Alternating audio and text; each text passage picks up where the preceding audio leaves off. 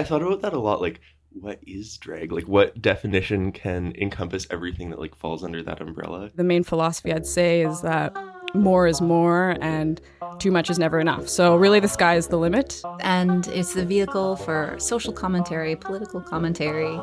It's generally a good time. To quote one of my favorite local queens, it's a jolly good time, drag. Art that explores gender through the body. It's a way to dramatize real experiences of genders. And if that's not lure enough, then I think that that person's just too far gone. You're listening to Taking Up Space on CFUV 101.9 FM, broadcasting from the Saanich and Songhees territories of the Tsimshian and Lekwungen-speaking peoples, also known as Victoria. On the last episode, we learned about why drag is so important to the queer community and how the struggle for LGBTQ rights and equality has necessitated safe places for people to express their truest selves, by which I mean be extremely extra. On part two of our drag series, we're going to look at the local Victoria drag scene, because drag actually lives in the local communities, not just on RuPaul's Drag Race. And you're going to hear a lot of different voices, drag queens, drag kings, drag things of all ages. And they're going to tell you about what the drag community in Victoria is all about. But first, we'll start with what you might already know, a little show called RuPaul's Drag Race. Because of Drag Race, drag has gone from something that was pretty niche to being center stage of popular culture. Like, drag is just the most profitable thing to do for a lot of people. Like, that's Fruit Bat, a former Miss Gay Vancouver Island and one of Victoria's drag performers. I think, like, drag has influenced everything. Like, pop music right now is so... It's kind of this interesting, like, crossover, because at first it was like drag was emulating pop music, and now pop music is emulating drag. And it's like, yeah, there's definitely, it's important to remember, like, where all these things that are so popular now, like, where they actually came from. And where those things came from was communities of queer people of color. Now those things are just being, like, you know, like, everyone's doing them and it's so, like, popular now. But the thing that drag loses when it becomes mainstream, like, the fact that drag has been a fight, and it kind of loses that sense of, like, resilience when it's easy. So popular as it may be, these roots are really what make drag what it is. It was, like, so much of the makeup that you see on Instagram or something, like, things like that, so influenced by drag, like, what is now considered traditionally feminine, like, makeup that cis women are doing. So, I mean, drag's amazing. I don't think it's surprising that, like, people want to do drag. I think that's great. But I think there's always going to be, drag is always going to be, like, a fight in some sense. And there's always going to be that energy. Drag that comes from a place of privilege can, like, definitely lose a sense of groundedness, I think. There's also the issue of how drag is represented in mainstream media. People who jumped on the RuPaul bandwagon aren't necessarily getting a true sense of how drag really works in the local scene. But as far as the diversity of drag that is shown on Drag Race, it is a small, small snippet of, like, what drag artists in the world are doing. And it is quite frustrating to watch, just to see the same kind of tropes of, like, you know, mostly cis gay male people doing, like, some form of female impersonation, when in the world there's way just, like, so much more diversity of, like, what drag is now. So in that sense, it's, like, very behind the times and frustrating to see the lack of diversity in the people that are cast on the show. And it leaves people with kind of a skewed impression of, like, what drag can be and what drag has been in the past, even, because it's not, I think even that is, like, a myth that's perpetuated, that drag has always been by, like, cis gay men, and now other people are doing drag, and, like, that's not the truth at all. Drag has been done by a huge range of people of genders and sexualities forever. And the lack of diversity that Fruit Bat is talking about can perpetuate a false sense of what drag really is, and it can make it really problematic. This is Al, whose drag personas are Olive Legend and Noah Fox Gibbons. It's hard for me to look at the dominance of mainstream drag and RuPaul and stuff like that in an objective sense, because I've really seen the harm done by it. I've really seen people being brought down by the way that drag is being represented, and the way that not only it can be transphobic but also racist and culturally appropriative, and that's really hard. I think that drag in the mainstream is a great thing, but drag in the mainstream in its current form is perpetuating a lot of harm. And specifically, transphobia is a really big deal in the drag community, because not only do people mistake trans people for drag performers, which they're not. Trans people can't take off their costume, whereas drag performers can. There's also a lot of drag performers can kind of fall into a lot of the harmful rhetorics that we have about trans people, and drag performers have such a platform in the queer community. They're really held in high regard, and when those people are perpetuating transphobia, it becomes really challenging for trans people to participate in anything fun in the queer community, because anything fun that they want to do has these drag performers who are saying really transphobic things about them. If you follow RuPaul at all, you might remember when he was blasted for comments he made about not allowing trans women on the show because, quote, it changes the whole concept of what we're doing, unquote. But the thing is, trans women started drag.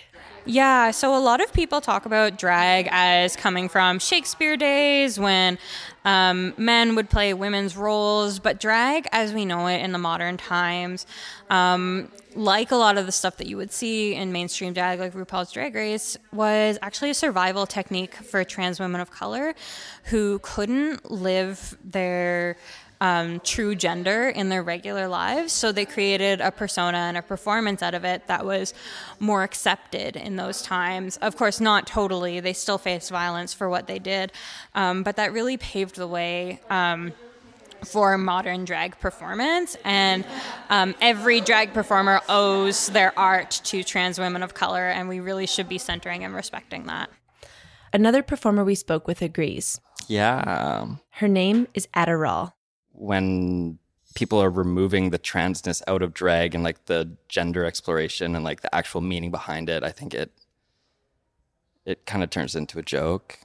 Which can happen when the art of drag is distanced from its history of resistance. There's a lot of people who don't understand that it actually means a lot to some people. And then there's people, but some drag can also be really offensive. Like when people are putting on like for some queens that shall go unnamed were, you know, doing their thing, and they like their shtick is like the joke is being a woman. It's not like an empowering thing. It's misogynist, really. And that tends to come from like the cis gay male like performer side. But well, it's also kind of frustrating that lots of the mainstream drag revolves around cis people. There's not very much trans representation. Here's another drag queen we spoke with. At night, I transform into Honey Doomy. And Honey Doomy says there's another big difference between what you see on Drag Race and what goes on in local community. Well, I think like the main difference between Drag Race and a local drag show is that there's no competition, or I would say less competition. So what you kind of see on the show is that it's like people get very competitive and like cutthroat because they need to win. Like it's, you know, and then you get introduced to the pageant system and stuff like that. But in a local drag show, it's definitely not like that. And what you see on the show is kind of like, in a way, a mainstream version of drag, right? Because it has to appeal to, you know, a lot of viewers. But a local drag show could be anything. And there's so much alternative drag happening. Like, it's not about, like, looking fishy or, like, which means that, you know, to look like a woman for, like, a drag queen. But it's more, like, performance art in a way. And going to a local drag show is so different because you would still get the same feeling, I feel like, as if you were watching Drag Race, like that same kind of exhilaration and admiration, I feel like, as well. But it's different because they're just there and they're just performing for you. And I feel like it opens your eyes as well. I feel that there's so many like different types of drag. And I think you can only experience that in the local scene. So what you're seeing on Drag Race often misses the richness and diversity of what drag can be, which is nothing new when it comes to commercializing art forms. But another issue is that doing drag isn't cheap, and often the queens on Drag Race who come from wealthier backgrounds come prepared with expensive garments and pieces, which means they can sometimes outshine the queens who have a more homemade approach. And they do well in the competition because of their access to resources. But pushing drag into the spotlight does have some benefits. This is Ada again. Firstly, I'd like to say that I think it's a great thing that it's hitting the mainstream, because not only is it making people recognize that there are that people are like that out there, but it's also supporting those artists. Straight people are coming out to the shows now. It's not just like the queer people kind of like in like the corners that are like crawling out to the cracks and the gutters coming out to the shows. It's just like everybody. Eddie Licious was actually on Canada's A Drag, a docu-series about Canadian drag performers. Season 2, Ep 9, check it out. And they don't think we should attribute the popularity of drag solely to RuPaul. They think that the rise of drag is more representative of a societal shift. I think RuPaul maybe is responsible for a lot of the mainstream attention to drag, but there is a lot more to it than that. I think we're just ready for it as a society. Mm-hmm. We're just ready to expand our perceptions of gender and what is masculine and what is feminine, and drag can help with that and benefit from that as an art form. So big drag TM has some real issues, but the spirit of drag lives in that local scene where people are free to innovate, push boundaries, and This is Al again. Yeah, I think the way that mainstream drag is represented, and the way that the queer community has really been representing itself through mainstream drag, is not representative of the beauty and wonder that is being queer. And I think that we need to recognize that drag can be so much more than what we see in mainstream media, but also queerness and queer art can be so much more than what we see in mainstream media and what we see in drag. So I really want to see more queer songwriters, more queer poets, more queer visual arts, just more queer creativity representing the queer community. So what can that look like? Here in Victoria, the drag scene is surprisingly lively. Oh, hell yeah, girl. This is Honey Doomy. Because otherwise, what would you do? You're not going to be able to perform, on your own in a show. Nobody would come to see me if I would be performing at one. Well, maybe. But, I think my mom would be there. But, nobody would, come to see just one queen performing. Because that's not how it works. You need everybody in the community. And I think it's very important to connect with each other, work well with each other. And I think one of the most beautiful things about the Victoria community is that everybody works very well with each other, but it's also very friendly and very encouraging. And that's something that I really, really respect. And I hope I do the same thing to newcomers to the community, because I think that without the encouragement, I wouldn't have gone this far, and I wouldn't be able to push myself this much. And yeah, that's tea. It's also a really tight-knit community. That's Persiflage, a drag king in Victoria. So without drag, I wouldn't have many of the friends that I have. And drag has definitely, it's saved me in a lot of ways. In times where things just haven't made sense, then you do drag. And Percy says he really notices how supportive everyone is. Yep. There's a Facebook page called #YYJDrag. And anyone can join. It's a closed group, but anyone can join. And just the other day, someone posted, hey, I am an aspiring hyper queen. Would anyone be interested in like helping me out with makeup? And right away there's posts like, absolutely. You know, I think that there is a will in the community to build each other up. And creating safety and networks of support is critical for queer community. Drag scenes really help people find each other. If I wasn't doing drag right now, I don't think I would have met all of these great people that I've met. I remember before I started doing drag, I was kind of stuck at this like environment at the hostel that I worked at, and I was just hanging out there with a lot of people. But obviously those people leave. And I found it very hard to connect with like local Victorians in a way because I really didn't know where to go, what to do. But when I did drag for the very first time, like I met Ada Rawl, I met Sydney, eventually met you. But like I met all of these other people, and I'm very proud to call them my friends as well. But like it just feels like I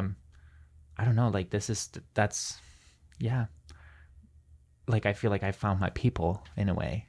And that sense of belonging has always been very important, especially since I've come here as an immigrant, to feel at home. And I would say that like this is more my home now than the Netherlands is. So, and it's in part due to drag, because it allows me to be my very best self. There's no one way to engage with the community. And for Fruit Bat, they actually found the greatest benefit of the community to be in how it supported them in doing personal work. In my experience, at least, I think for some people, maybe their drag is a lot more of like a communal thing for them, which I think is awesome. But for me personally, drag has been very like individual. Not in the sense that I haven't been like welcomed into a community, but just in the sense that many of the ways that drag has been important in my life have been to do with like things that are very internal as opposed to communal. So I would say, but I guess in another sense, it's really important that we have had drag events and drag spaces that have allowed me to do that like internal work. And I think the fact that we have that in Victoria, that's like allowing so many people to do that as well, which I think is so valuable. Ultimately, the culture of drag relies on the relationships and connections that are built around artful self-expression. It's necessary to create an atmosphere of safety around people so they can be free to express themselves, and not only just be free, but be celebrated. And speaking of an atmosphere of safety, Honey Doomy talked about how clubs are actually transformed when they're hosting a drag show, when otherwise it might not feel like a totally accepting environment. But that's the thing, like, and that allows you to grow as a person as well, because you are in those inclusive spaces and you feel like you can be wherever you want to be, and like your true self shines, right? And I'm not going to say it's that easy, but it's like, that's the kind of thing you want to do. I don't know, like, it's just I feel obviously more comfortable in a safe queer space where I can totally be myself. And that's where I kind of rediscovered my love for going out as well, because like I didn't really do it before, because I was only going to those kind of like boring, you know, like spaces and venues where I just feel like I don't really belong. So. And for how many queer people live in this city, there is a very noticeable lack of queer space. Why would you not have more safe spaces where everybody can be themselves, including you? Yeah. You don't have to worry about who you are or what you do, as long as you don't hurt other people, or just if you're nice to everyone, it's gonna be fine. But like I feel like even people who go to straight spaces could like benefit from it, obviously, because sometimes you see people holding back. You don't have to hold back when you're in a queer space. Just dance and do whatever you want, as long as you're respectful to other people. Consent. It's that easy. But like the world will be a better place if everybody could be themselves. And a safe space and an inclusive space allows people to be themselves. So I don't see like why people don't understand that equation, but whatever. Fruit Bat also brought up not only the lack of dedicated queer space, but the lack of accessible space. But I would love to have more alternative venues that are accessible to people with physical disabilities. In Victoria, that's really challenging because we have so many older buildings where like the venue is at the top of a giant flight of stairs, and it's just really hard to find accessible venues that are also affordable to like people who want to organize more independent events that are outside of more well-established clubs. So that's like, an ongoing thing that's been a struggle to find places. But yeah, I think that's another thing that I would like to see in the future. So queer space is important because we need places where people feel welcome to be their truest selves, and places where consent and anti-oppressive values are essential. But also, we need places for queer youth, because often queer events and drag shows are held in bars. So that is where the Trans Tipping Point Youth Retreat comes in. Here's Ada Rawl again, who we met at the retreat. I think programs like this, like especially, I think it's really important because it's kind of like a lot of queer arts community is centered around clubbing environments and places where youth typically aren't allowed to be present. Without that, the only exposure they have to these people are through media and things that are usually fine-tuned to pick out audiences and stuff like that, like World of Wonder or whatever. And you don't get an idea of how, the drag community and the queer community is actually a community. It's not a competition. It's a cooperative effort. You can't have, well, you can, but there are very few drag performers out there who have one drag performer in their show. A show usually has 8 to 12 people in it, and everyone's working as a team to bring something to the stage, people doing music, whatever. And so to be able to bring all the youth into a room together and be able to, just be queer together and make cool art and stuff, I think it's really important, because then you kind of fostering a space where you're allowed to explore gender, and you're gonna kind of see it not as so serious or not as binary or whatever, and you can kind of get little glimpses into people. And I don't know, it's just really good for youth to see role models, and they're just not really available to them. This is Corey, one of the adult mentors of the program.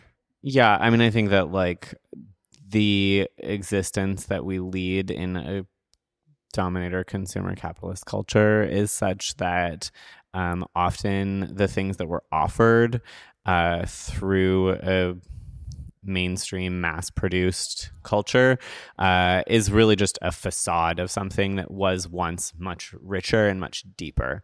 And so I think one of the things that is really exciting about this project is that it does give the youth an opportunity to build intergenerational relationships and get to know folks who maybe have been a part of that tradition as well. A part of what I bring to the project and what I'm always trying to bring in is that, this reminder that we're actually part of a long, ancient magical lineage, and that, trans people and gender expansion has been something that is as old as humans or older maybe, and that, a part of mainstream culture, yes, it gives us this sort of taste test, this here's what the mask of gender performance looks like, but it's a mask and it doesn't necessarily come with all of the substance and complexity that is really foundational to that history. So I think it's, it's exciting for things to get more mainstream recognition. And unfortunately, I think that a part of how the mainstream works is that it often flushes substance. Trans Tipping Point Retreat is a weekend of workshops and conversations that are focused on trans and gender diverse youth creating art. Drag was only one part of it. But Corey says drag is a really effective way to encourage play with gender expression. I can speak to my own personal experience, which is that I came out and transitioned 14 years ago. But before that was something that I felt like I could really take on in a everyday sort of way, or be looking into how that might impact me on a regular everyday. Drag was a petri dish where I could try different things on, and I could see how it would feel to perform my gender differently. And I think that that's one of the things that trans youth have a really incredible ability to understand concepts that a lot of cis folks don't have about the ways that gender is performative. We could get really heady and academic about it, but if you want to understand it in a way that is more accessible than reading Judith Butler, talking to a trans youth about how they get themselves ready to face the world. And that, you know, sometimes the way that we play and, you know, play through creative process, but also through performance is, you know, where we can build a confidence and get to know ourselves and get to know each other. And also where it's okay to try something that doesn't have to work. It's okay to step into something that is more monstrous or more exaggerated. And that helps us kind of map out where it is that we do want to live. Yeah, I think Trans Tipping Point is a really great project. That's Al again, who is also at the retreat. For representing trans youth stories as they see it, which is so important for people who confuse transness and drag and experience that ignorance and really show the complexity of gender and demonstrate that you can be trans and do drag, but also those are separate things. Those are separate parts of your identity. I'm really excited about the drag workshop that's happening tomorrow because I really hope that the facilitator will touch on the experiences of transphobia and drag and touch on how beautiful and wonderful and really weird drag can be when you bring that gender creativity and that gender wonder into it that so many trans people are able to see. We also got to talk with some participants in the program. My name is Alex. Pronouns they, them. Cool. My name is Maisie. She, her. And my drag person is Gumi. She, her. They were both really excited to take some of the workshops and meet other kids. I am crazy excited, and I know that you will definitely enjoy it. I've been going here for over a year now to this program. Last year they did a writing program with poetry and stuff, but yeah, I'm totally stoked to be in this. I'm really excited, and it's nice to hang out with other people who are in the same boat as me and feel together. Yeah. I feel at home. It feels like a big happy family, like with all these people who are kind of exploring their identity. Awesome. Yeah. What about you, Alex? Honestly, it pushed me over the edge, and I finally got the guts to, like, change, like, the way people see me, and hopefully the way people see me, but... Cool. So it pushed you over the edge in a good way? Yeah, like I just put Alex because I wasn't sure, and then, like, I just saw all these people, they, them, like, and it just felt, like... perfect, and that I was more free. Mm-hmm. Yeah, there's lots of people in your situation. Both Alex and Maisie were performing in a drag show at the end of the weekend. Maisie's drag persona's name is Gumi. Yeah, you were saying you just kind of came up with your drag persona. Yeah, I just started.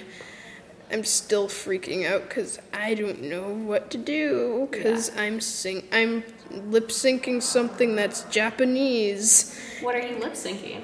It's called Matryoshka. Mm-hmm. Yeah, it's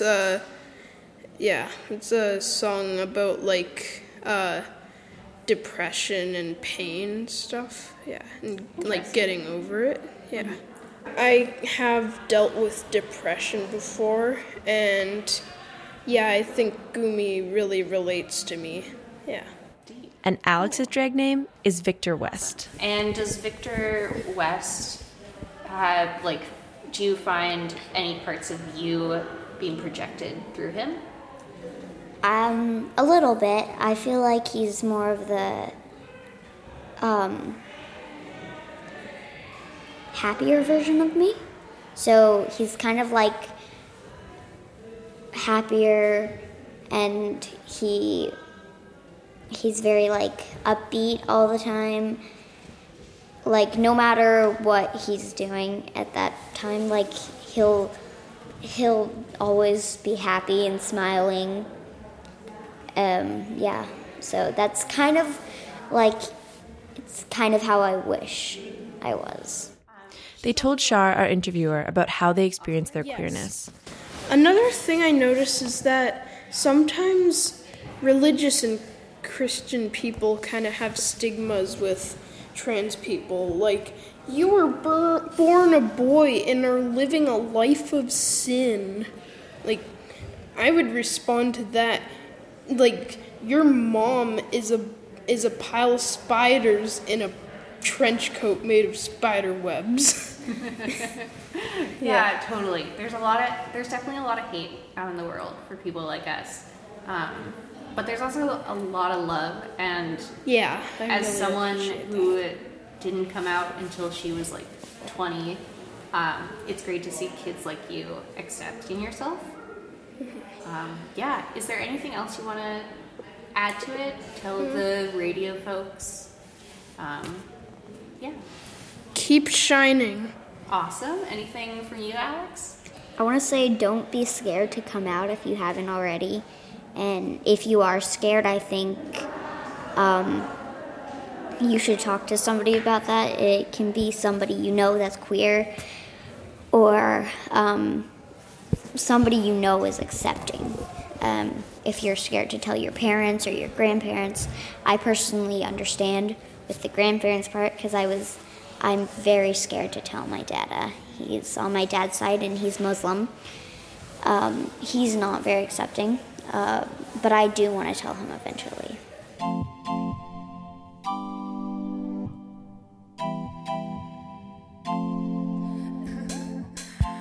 Everybody has to start somewhere, and developing your drag persona is a journey of its own.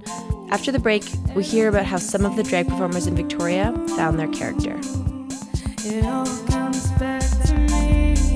I don't really mind colors. You're pretty.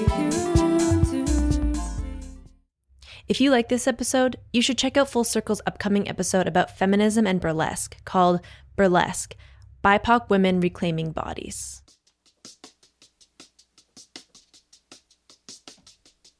How would I describe Percy now?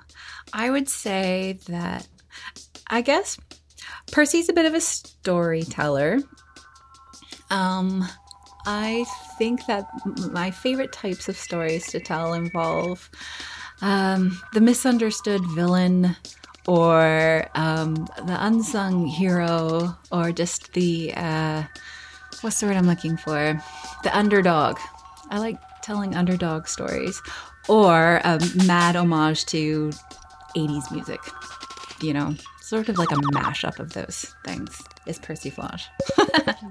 Oh, Eddie Licious is a lot of things. He's, I would say, he's sort of a mix between Axl Rose, Tiny Tim, Elton John, Beetlejuice, and a well-trained but unneutered toy poodle. So he is campy and political, complex. He loves satire, but he also loves being really mushy and serious.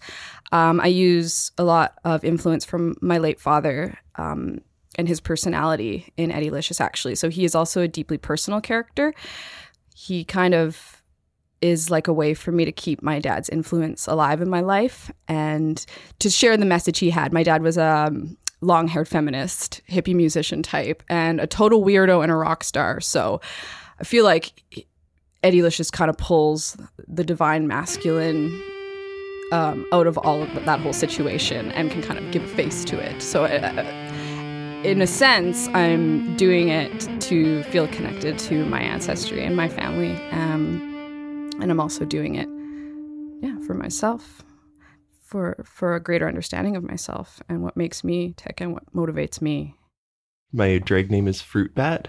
The drag that I do now is very different from what I did when I first started out in drag. The earlier drag makeup that I did was definitely a lot more traditional, a lot more like stereotypically feminine and beautiful in a more conventional way. I was very inspired by queens like Violet Chachki and stuff, who were like yeah, really like beautiful in a conventional feminine way. But eventually I started feeling like that was kind of, I didn't like what I was perpetuating through it. And I wanted to be more intentional about what I was saying with my drag. So I wanted to move into something that was more abstract and like more free from social convention in a way. So the drag I do now is inspired by kind of like different sources of inspiration now. I'm more inspired by like insects and like aliens and I guess I still love that like hyper feminine aspect, but I appreciate it more in a sense that it's like more feminine than what is palatable to like the average person. So yeah, a bit more like femininity that's so over the top that it's like too much. Mm-hmm. Yeah, which I think has been a part of drag forever, but I've come to appreciate that more recently. She is kind of an alter ego. I feel like sometimes she's more of an extension of me, as in she's kind of wacky, kind of, I hope, funny, but primarily she's kind of like glamorous, but also a little weird and kooky, which I think I am too. So, but then, you know, with heels on and a whole lot of makeup. So yeah, that's Honey Doomy for you. My drag personas are Olive A. Legend, whose pronouns are also they, them, and Noah Fox Gibbon, whose pronouns are he, him. So a lot of my drag personas come from stuff that I'm interested in or stuff that I'm actively going through. Noah is actually a slam poet drag king, so he doesn't do anything to music. He just does spoken word art. And a lot of Noah's poems are very raw and very real and come from my own experiences, but through Noah's lens. And Olive is also from a lot of my experiences, but Olive is more escapism, more kind of what I dream about becoming rather than the here and now.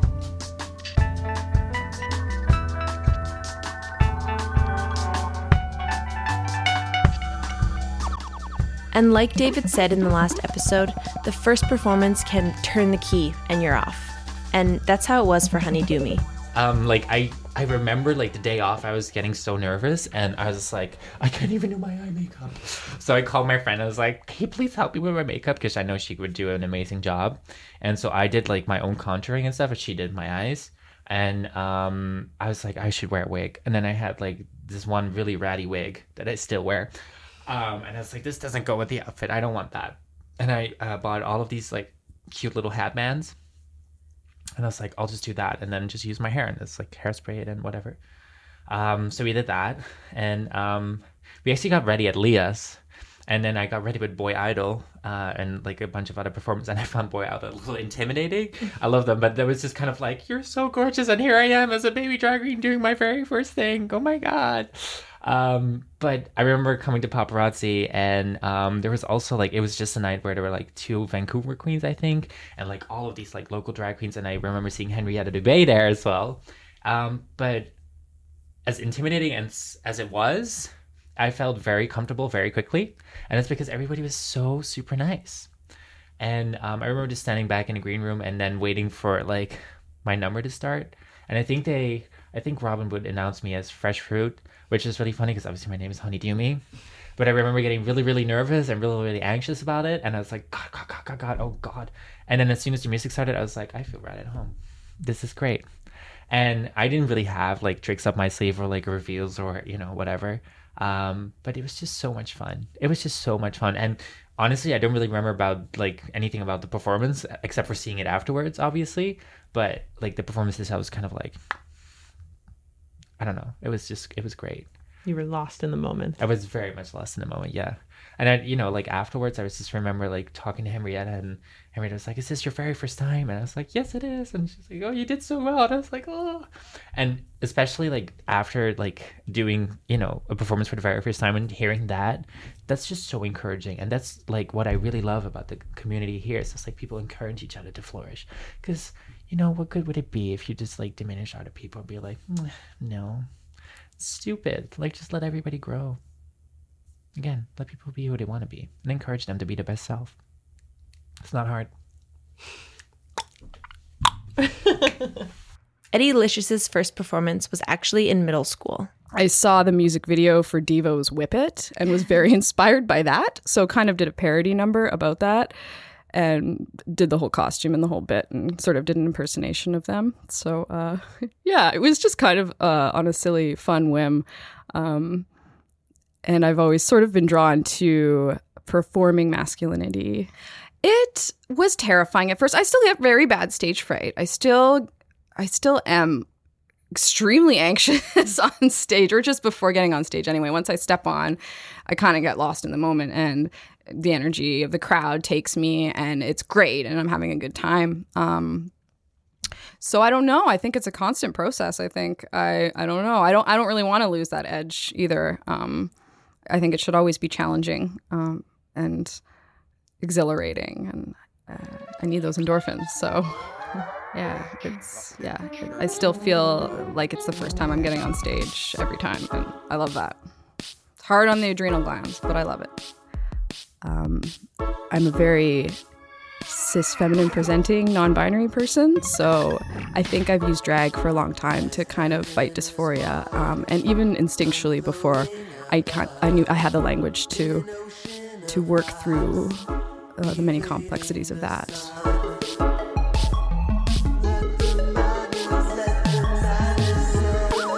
One of the biggest impacts of doing drag for people, on top of the community building, seems to be how it's helped them learn more about their own experience with gender. I played along with drag for a long time just casually because it helped me feel better in my body and helped me feel like I was able to explore hidden aspects of myself that I wasn't necessarily given the opportunity to present in my day-to-day life. So I guess I started to take it more seriously and integrate it as part of my personality more, kind of in tandem with exploring my Métis identity and my Two Spirit identity. I feel like drag has been a really good tool for me to be able to present how I want to present in a safe environment. And it also has kind of given me a voice that I don't think I could have easily found in my day-to-day life. I have used my drag persona to help myself become more comfortable exploring my gender identity. I recently actually debuted a full-length solo show that deals with my identity issues, and I'm in drag for about half of it.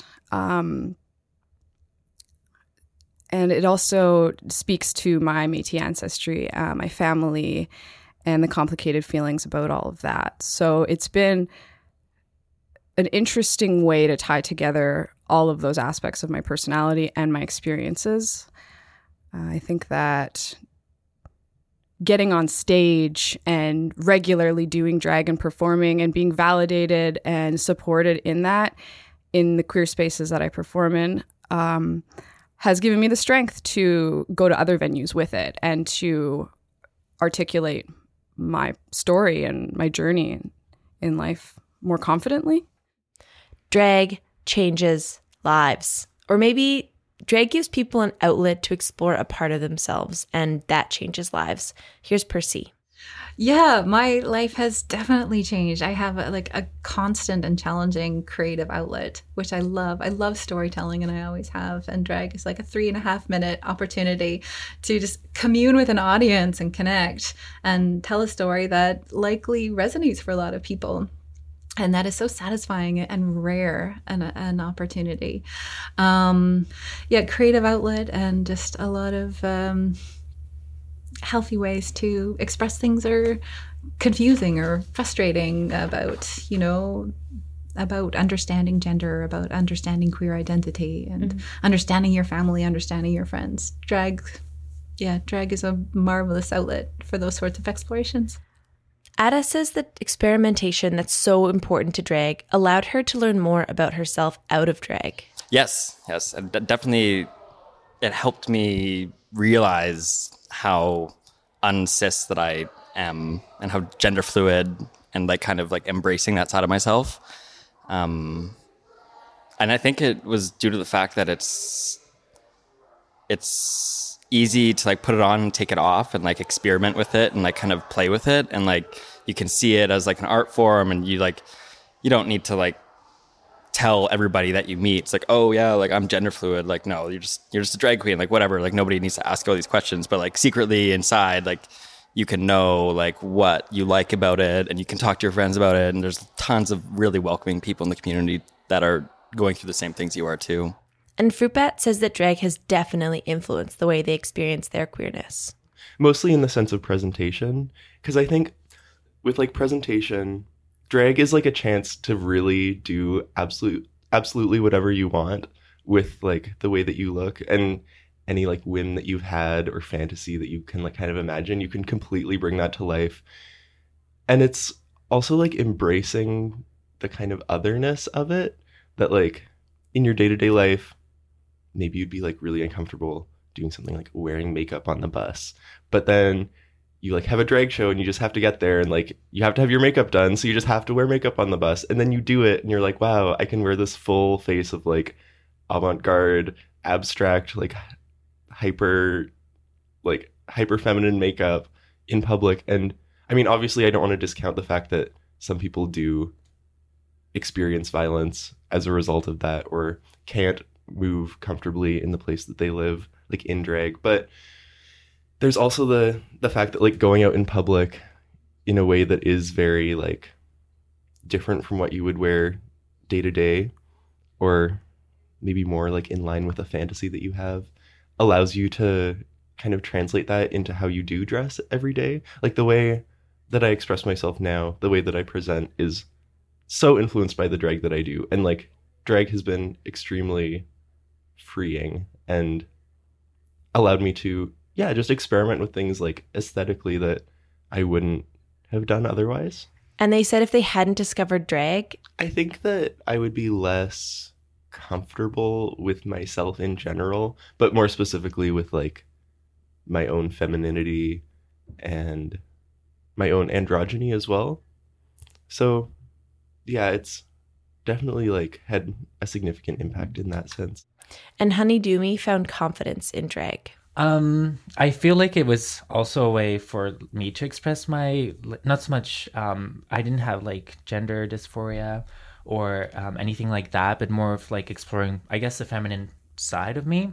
And I mean, I was raised in liberal Holland and it was all very liberal, but it still is kind of like a thing, like people there are very down to earth and very like pragmatic in a lot of ways. So, you know, like drag is something that's kind of frowned upon still, which makes sense for, you know, like the mind and the attitude that people in the Netherlands have, because it's like so out there and it's just like so outspoken. But yeah, like for me, that was kind of the thing where I was like, I always had these ideas of like doing something with like art, but I can't paint. I'm like acting and stuff like that. Probably okay at it. But, but kind of drag like bundles it all together. And that's where I thought the interesting part was, because like I was always like I wanted to do music as well, but like I can't sing, I can't play an instrument, but I can lip sync to another person's song, so that is fun. So yeah, kind of that. I guess that inspired me to kind of try it out and see how it would go and see if I would be actually okay at it.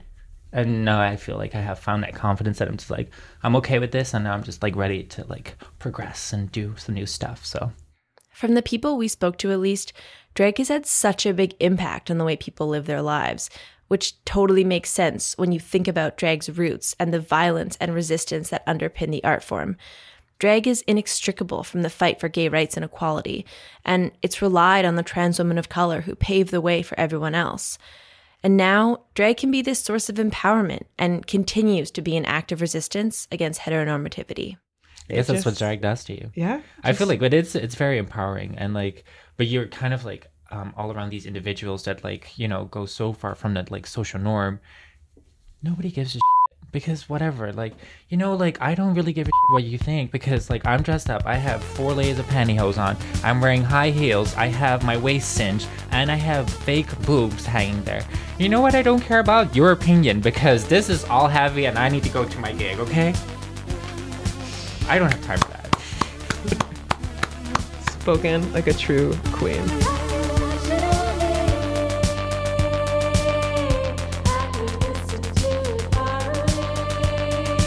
This episode of Taking Up Space was produced by Sarah Solman, with help from Nicola Watts, Katie Denslow, Shar Johnston-Carter, and Serena Bandar. Our executive producer is Mary Decker. Thank you so much to all of our guests, Fruit Bat, Ada Rawl, Sophie, Honey Doomy, Persiflage, Corey Dottie, Eddie Licious, Al Cusack, and Maisie and Alex. And a big thank you to Trans Tipping Point for letting us record at your retreat. If you want more info about Trans Tipping Point and all the work they do, go to their Facebook page. This program would not be possible without the generous support of the Community Radio Fund of Canada. If you like what you heard on this episode of Taking Up Space, tune in next week and subscribe, rate, and review wherever you get your podcasts.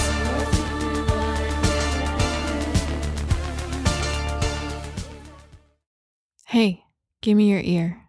Let's pull back the curtain for a minute and check out behind the scenes of CFUV's podcasts. Hi, this is Serena with CFUV 101.9 FM. I just wanted to share with you how wonderful a time I've had this past year being a volunteer working on CFUV's Taking Up Space podcast. I find that narrative podcasts are such a great space for sharing the voices of marginalized folks and communities. In particular, working on the Hormone Monster podcast was such an amazing experience.